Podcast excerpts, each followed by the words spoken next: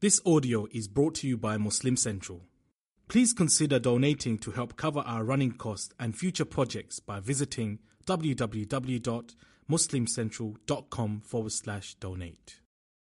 Dear listeners, Assalamu alaikum wa rahmatullahi wa barakatuhu. A very good evening and welcome back to Friday Night Fusion, the new sound of Great Britain here on 93.5 Unity FM across Birmingham and surrounding areas, both nationally and internationally on www.unityfm.net. Now, as has been documented on this program quite extensively over the past few months, the portrayal of the Muslim community has been a massive concern to us here in the UK and around the world. Recently, we have seen controversial programs such as Citizen Khan and now even more uh, controversy has been caused by the terrible and truly unacceptable depictions of the Prophet ﷺ that have been published in various uh, parts of the press. Thankfully, not in the UK as of yet. We've also seen a terrible film that uh, was made in the United States of America that uh, also portrays the Prophet ﷺ in a very inaccurate and uh, truly abhorrent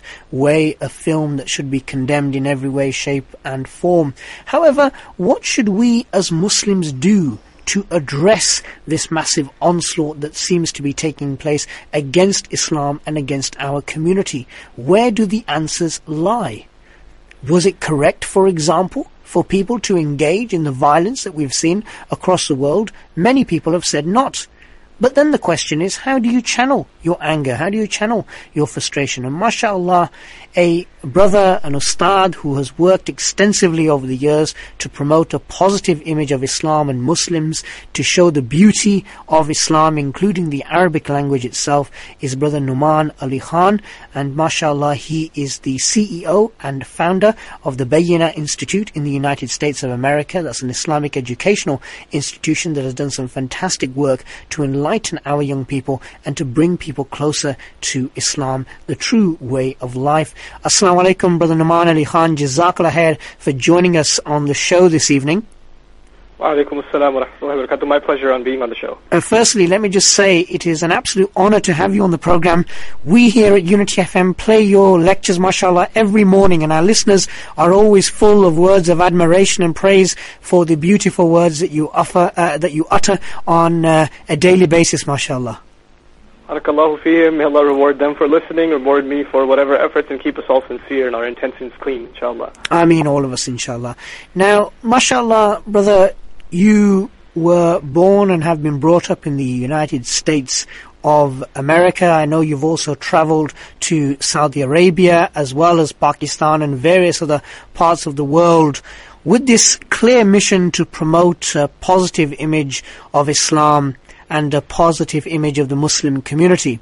Of course, we regularly hear about the fact that becoming a speaker or becoming a da'i of any sort is perhaps not the most uh, financially fruitful way to uh, spend your life, but in a religious sense, in Islamic sense, the benefits are endless. What inspired you to take such a route and to dedicate your whole life to this mission? Um, so, Bismillah, salatu wassalam ala Rasulillah. Just a couple of quick corrections. Um, I was actually born in Germany. Uh, my father served in the uh, the uh, Pakistan embassy, and he had worked for the Pakistan Ministry of Foreign Affairs for a long time. And at the time, he was stationed in Germany. Uh, so I was born in '78 in uh, what was former East Berlin at the time. And um, I moved. You know, we moved because of my dad's work from there to Pakistan temporarily, and then you know uh, to Saudi for about six or seven years. So I spent my childhood in Saudi from about second grade to eighth grade, second class to eighth class and then you know Pakistan for about a year, and eventually about 1993 we moved to the United States, and I've been in the U.S. since uh, '93. Uh, anyway, to answer your question about my you know the direction I picked uh, in life, um, I was uh, I graduated from college. Uh, and actually, while I was going to college, because you know we don't come from a wealthy background, I was working full time and going to school full time and sort of paying my own tuition um, all at the same time. My, my father was actually stationed back to Pakistan while I was about two years into college. Um, so I had to, we, we as a family made a decision that I should stay back in the U.S. and continue my studies. So um, I, you know, started working full time, about at least 40 to 50 hours a week, and started taking three to four classes a semester, whatever I could afford, uh, to keep my college education going. And th- this was in the field of uh, computer information systems. And while I was doing that and having like almost a double full-time lifestyle, on the one hand a full-time student, on the other hand also a full-time employee, um, I developed an interest in studying the Arabic language. And uh, this came about as a result of one Ramadan I still remember in 1999 that I attended um, and actually an Urdu series that was being offered in a local masjid in New York City uh, that was basically going to, to go through the Quran in translation in Dars. And I attended that series late at night. I'd come back from, you know, I'd go to work in the morning, go to college in the evening, then end up late in, at night at the masjid, make whatever tail end of the Taraweeh I could catch, and sit in these durus until 1 or 2 in the morning, and start that routine again the next morning. So I had 30 days of this really insane cycle. but I'm really grateful for that ex- experience, alhamdulillah, because it, it was really the first time I was exposed to the Quran not as a book, but actually as a conversation. And that, that affected me a lot. That I, I did, you know, for the first time I was, I was kind of tasting uh, even in a, in a second-hand form, that the Quran is actually something that speaks to the Muslim. Sure. And I was very intrigued by this idea. And I, I so I spoke to the presenter, Dr. Abdul Samia, uh, at the end of that program and asked him, you know, I'd like to do what you do. I'm really inspired by what you do. And he basically, a one-line answer from him was, okay, well, learn Arabic. That's what he told me, you know. So I, I started, uh, you know, uh, studying Arabic with him while I was going to college and I was going to, to school and just started spending late nights with him and studied some basic grammar and some basic vocabulary with him for over the course of the next couple of months, maybe no more than two months that I spent with him kind of doing this as just something I was very passionate about. And he saw that I was very motivated, so even though he was teaching classes to other students that I would be a part of, he would make extra individual time for me. And I'm, you know, really forever grateful for that. So anyhow, I'll, I'll make a long story short. I, uh, I continued after he left to Pakistan because he had to go back. Um, mm. I, hmm. you know, whatever, uh, you know, little money I had, I, you know, went and bought whatever Arabic books I could find, one or two, and started plowing through them myself. And I would get stuck stuck on a lot of occasions, and I'd go look for an Arab imam and say, what does this word mean? How does this sentence work? And they'd help me out along the way. So every time I'd get stuck, which would be quite often, I'd just go and ask somebody who has more knowledge, and just keep going at it. And I just kept at it for myself. And um, this is, you know, this is actually a process that's still continuing for me in some sense. Um, you know, it just uh, al-Arabiyatu bahr, right? The Arabic language is an ocean. MashaAllah. And so when you study it, you just keep going and going. But the thing for me was my motivation to study Arabic was directly tied to me engaging the Quran. MashaAllah. So I never allowed the two studies to be separate from one another. Sure. So you know, so even if I studied conversational Arabic, the purpose was so I can converse with an imam about an ayah in Arabic. Subhanallah. Or if I, you know, learn to read Arabic other than Quran, mm. my interest was, okay, I want to read tafsir other than Quran. You know, you see what I'm saying? Yes. So everything was kind of tying back to uh, mm. the Quran. And I kept this up for some time, uh, and eventually the dot-com bust happened, um, and, you know, I was laid off for a little bit uh, mm. from my work. And when I was laid off, I it, you know it gave me an opportunity to kind of take a step back and rethink what I want to do. And a couple of realizations came to me, and one of them was that you know the the technology industry that I was a part of uh, and the corporate world that I'm a part of, it's constantly evolving. And in order for you to keep your job, you constantly have to redefine yourself, and uh, you constantly have to upgrade your skill set. Mm. Right? So if you're a programmer, there's an upgrade to the language. If you're an IT technician or you're a network security, there are new protocols that are coming out. There are new security breaches, et cetera, et cetera. So what that means is you're at work when you're at work, but your mind is also at work when you're at home. Mm. Mm. You know, you're yes. you're still studying and trying to keep up and taking more certification courses and things sure. like that. You know? Sure. And on on top of that is the corporate culture. And in corporate culture, it's kind of a cutthroat. Everybody's out to get you. You know, if you don't make it, and if you don't take the next position, and you don't take the promotion, then you're not seen as motivated, and you might actually end up losing your job to begin with. And there's a lot of these these these uh, this dirty culture, this jungle culture inside concrete buildings. You know, mm-hmm. and it was just not something I was ready to give my life to. Uh, because you, once you get sucked into that culture, the only part of my Islam that would have been left is maybe listening to a lecture once in a while and attend making time for Jumu'ah. And other than that, you're just engulfed in family and work, and you have nothing else in your life, you know? Mm-hmm. So, so, I made a conscious decision to try to do something about that. Mm. But um, at the same time, because I had gone to tech school and, and to business school, uh, Baruch College, where I went, is also a business school. I wanted to have uh, a plan for myself, at least, that sustains me uh, without engaging in anything resembling fundraising. I wanted to have a career in serving, you know, the community, while while at the same time not having to rely on donations and things like that, or be a burden on the community in any way. So I spent maybe almost six months to a year discussing some thoughts about, you know, teaching Arabic. Because in the meantime, just to keep up with my Arabic, I was also teaching just on the side. You know, teach a couple of college students here and there. Maybe do a short class in the masjid where they would let me. And I was getting pretty good feedback about, you know, whatever methods I had developed to teach. Uh, and so I was motivated enough to say maybe I could do this full time. Subhanallah. Mashallah. And Allah opens doors the way we can't even imagine. Uh, you know, وَيَرْزُقُهُ مِنْ حَيْثُ لَا يَحْتَسِبُ um, as a matter of fact, an Arabic professor was attending one of my courses. And keep in mind, I'm just a kid who studied Arabic for a couple of months. I'm no Mhm. expert. Yeah, yeah, sure. And this is the professor from a college sitting there just, and he, he didn't say a word. I didn't know he was a professor. And he's just sitting there uh, listening to me explain like concepts in Nahu to like, you know, a, a hundred people at a masjid. It was kind of a crazy thing. And at the end of it, he said, you know, I like how you teach. I want you to take my job because I'm retiring. So he was retiring from a community college in uh, Long Island in New York Mm, mm. and he literally he recommended me to take his place.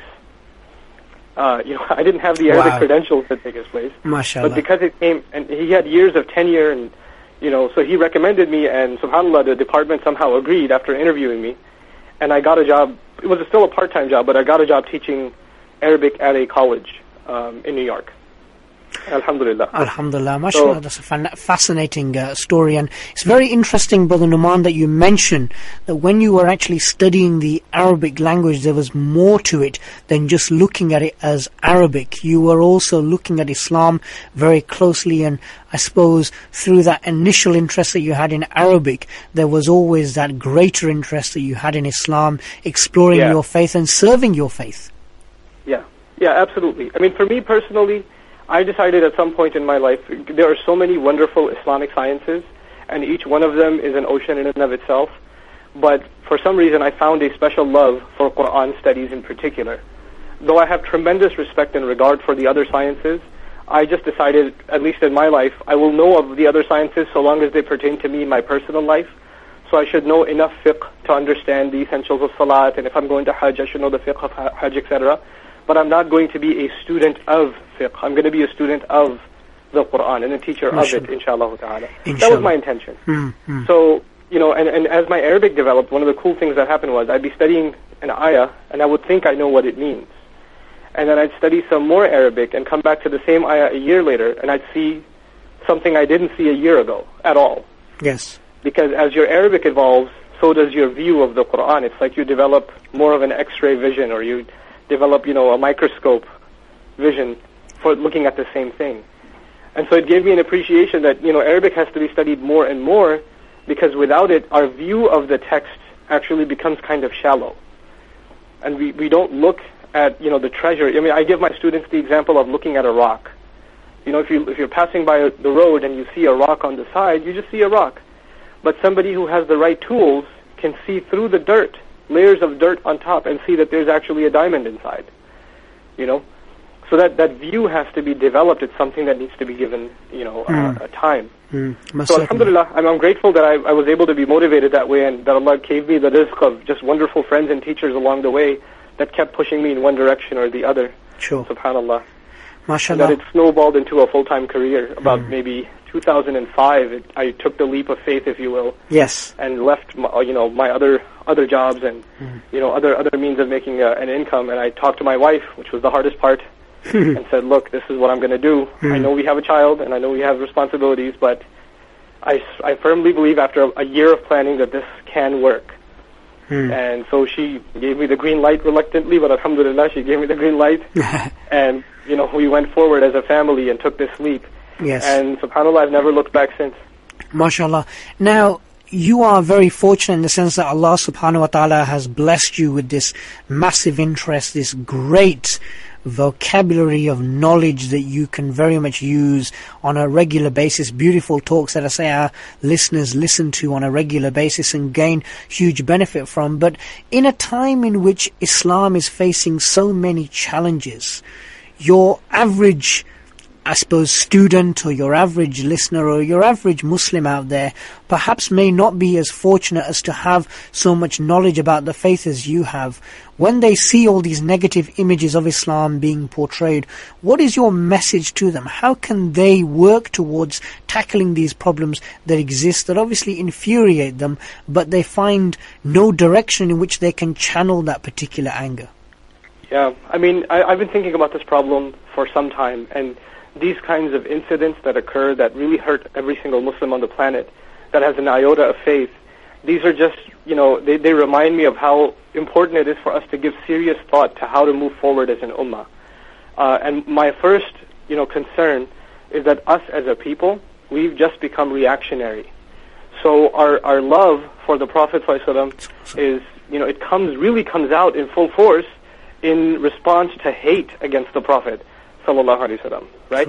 And that in and of itself is sort of it's it's an indication of the weakness of the Muslim. Um, you know how in the times of war, I can tell you in America, in times of war, everywhere you go, somebody's got an American flag posted on their car mm-hmm. or on top mm-hmm. of a house. You know, because you know your patriotism rises in times of antagonism, right? Because it's not so much love for yourself; it's more hate for the other. That's what sometimes it becomes. But in times when there aren't such controversies, how engaged are the Muslims in learning and in sharing the beautiful message that our Prophet ﷺ charged us with? Mm-hmm. Right? Yes. This is a it's a really like a, a conscience question. I feel that the big crisis in the ummah and how to respond to this is, you know, when when bad things are said, we have to drown out the the response with good things. This is an opportunity for one fifth of the world's population collectively to start saying wonderful things about the Prophet ﷺ to their neighbors, to their friends. It's an opportunity for da'wah is what I see this as. Hmm. I don't necessarily see this as a tragedy. You know, these fools that make, that try to insult, uh, you know, our Prophet ﷺ, whether it be in film or in cartoons or articles and things like that, they, you know, they're trying, they're trying to literally spit at the sun. The spit will only come back on their own face it's not possible to insult our Prophet والسلام, but it does give us an opportunity to have a conversation about Rasulullah وسلم, and who he really was, you know. And my problem is that we're not seeing that opportunity for what it is, mm-hmm. and all we're channeling our energy into is rage. And people email me because I, you know, I, I, I released a video just saying, look, this was not our response. I didn't talk about what our response should be, mm. but I did say, you know, violence and these kinds of angry demonstrations, at the end of the day, what do they produce? What sure. what is it that they produce? And mm. what would the Prophet ﷺ have wanted us to produce? Mm, mm. You see what I'm saying? Yeah, mashallah, so absolutely. Mm. Yeah, go ahead. No, no, no. Please, please do continue. Please do continue. Okay. So my, uh, you know, my concern uh, when it comes to, you know, things like this, is that we should really drown out these voices with good mm, with messages about Islam itself, no. with discourse, mm. with good deeds. Mm. If we went every time something like this happened, and we, in the name of the, in our, in our loyalty to the Messenger Sallallahu we went and helped the sick. We went and helped, you know, we visited the sick in hospitals, or visited the, the elderly that are not cared for, etc. And all, and we, we said we learned this from our Messenger. When bad is done to him, he, he responds with good. You know, that's what mm-hmm. we learned from our messengers. What impression of Islam would it get? The world wouldn't even know how to respond. Sure, absolutely, absolutely, mashallah. But right now we arm them. All we mm. do is arm them. We mm. give them more. We say, uh, we told you these Muslims are a bunch of crazy, angry people. Now we have hours and hours of footage proving mm. that they mm. are crazy, angry people. You know. But I suppose a, a lot of this, brother Nouman, comes because of our own ignorance or our own lack of understanding of the faith. For example, a lot of the violence that we have been seeing breaking out around the world people determined on burning this building and burning that building and killing this Yeah. person and killing that person. How do we encourage Muslims to move away from the reactionary side of things and to actually look at a greater way of understanding the faith for a greater purpose, as you've just identified, being people who are constantly proactive in dawah. And I'm talking especially here about young people who are indeed the next Yeah. leaders. Yeah, I want to I want to say a couple of things about that. First, hmm. it's a reality. The the majority of this ummah are youth. I mean, the newest statistics are 62% of Muslims on the planet are under the age of 30. That's remarkable. It's also scary because young people are very volatile. so it's a it's a it's a scary statistic. So I mean, that means we don't have a choice but to engage the youth. It means engaging the ummah today actually practically means engaging the youth. There is no other way. Now, when people are asked, you know, they ask this in the media a lot. Why are Muslims so sensitive? Why do they go crazy when their prophet's insulted or the Quran is burned or flushed down a toilet, ma'adallah, and these kinds of things are like, mm, why mm. do Muslims go crazy? Christians don't do that. Jews don't do that, etc. Yeah, and yeah. our staple response in the Muslim community is, well, you don't love your prophets like we do, right? So we do these things. We have this rage because we have an enormous amount of love that can't be compared to the love you have for your figures, if you will. I'm not satisfied with that staple response. Actually, hmm. and and there may be, an, and I acknowledge the intense love we have for our dean and the honor we have for it, but at the same time, the core problem is one of not knowing what else to do. We actually don't know what else to do. You know, in child psychology, when a child develops speech later, you know, some Yes. children learn to speak very early. Sure, sure. Some children learn to speak much later. The children that learn to speak much later are much more violent. They cry more. Mm. They, they lash out more. They mm, yell and mm, scream more because they don't know what else to do. You see? And they'll, they'll hit more. They'll be more physical because they, don't- they just don't know how else to express the, the, the emotions that they have. Our core problem is not just a lack of education in the secular sense most average Muslims, even the Muslim that's standing there protesting, you ask him, uh, you know, just give me a synopsis of the seerah of the Prophet, sallallahu alaihi wasallam. Show me like maybe four or five incidents, for instance, uh, that the Prophet sallallahu condoned behavior like yours. Just show me something. I mean, you love him so much, you should know that your behavior is inspired by him, right? Just show me. They won't even know what to tell you. They won't know. Sure. That's the crisis. Mm, You know, so we have to push the ummah in the direction of learning Islam properly. And actually, even those who hate Islam better acknowledge they they they they better get something through their head. Islam's not going anywhere. Hmm. Islam, you know, no matter how much you criticize it or you know make films about it or try to get people to to, to leave it or whatever. Yes, yes. Islam is a force to be reckoned with. It is Mashallah. protected by Allah. It's not going anywhere. Hmm.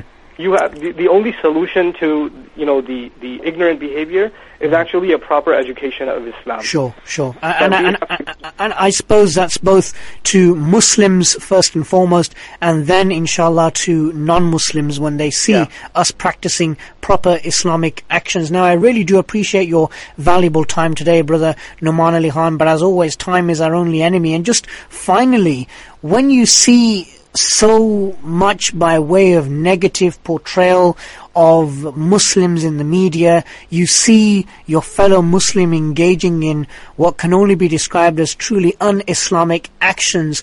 What keeps you going personally? How do you still have hope in your heart, especially for the short term when you see all this chaos in front of you? What keeps you going? I tell you something.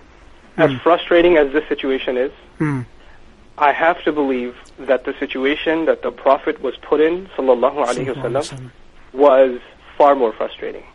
And one of the things that really gives me inspiration is this passage from the Quran in Surah uh, Surah Shura, Surah number 42.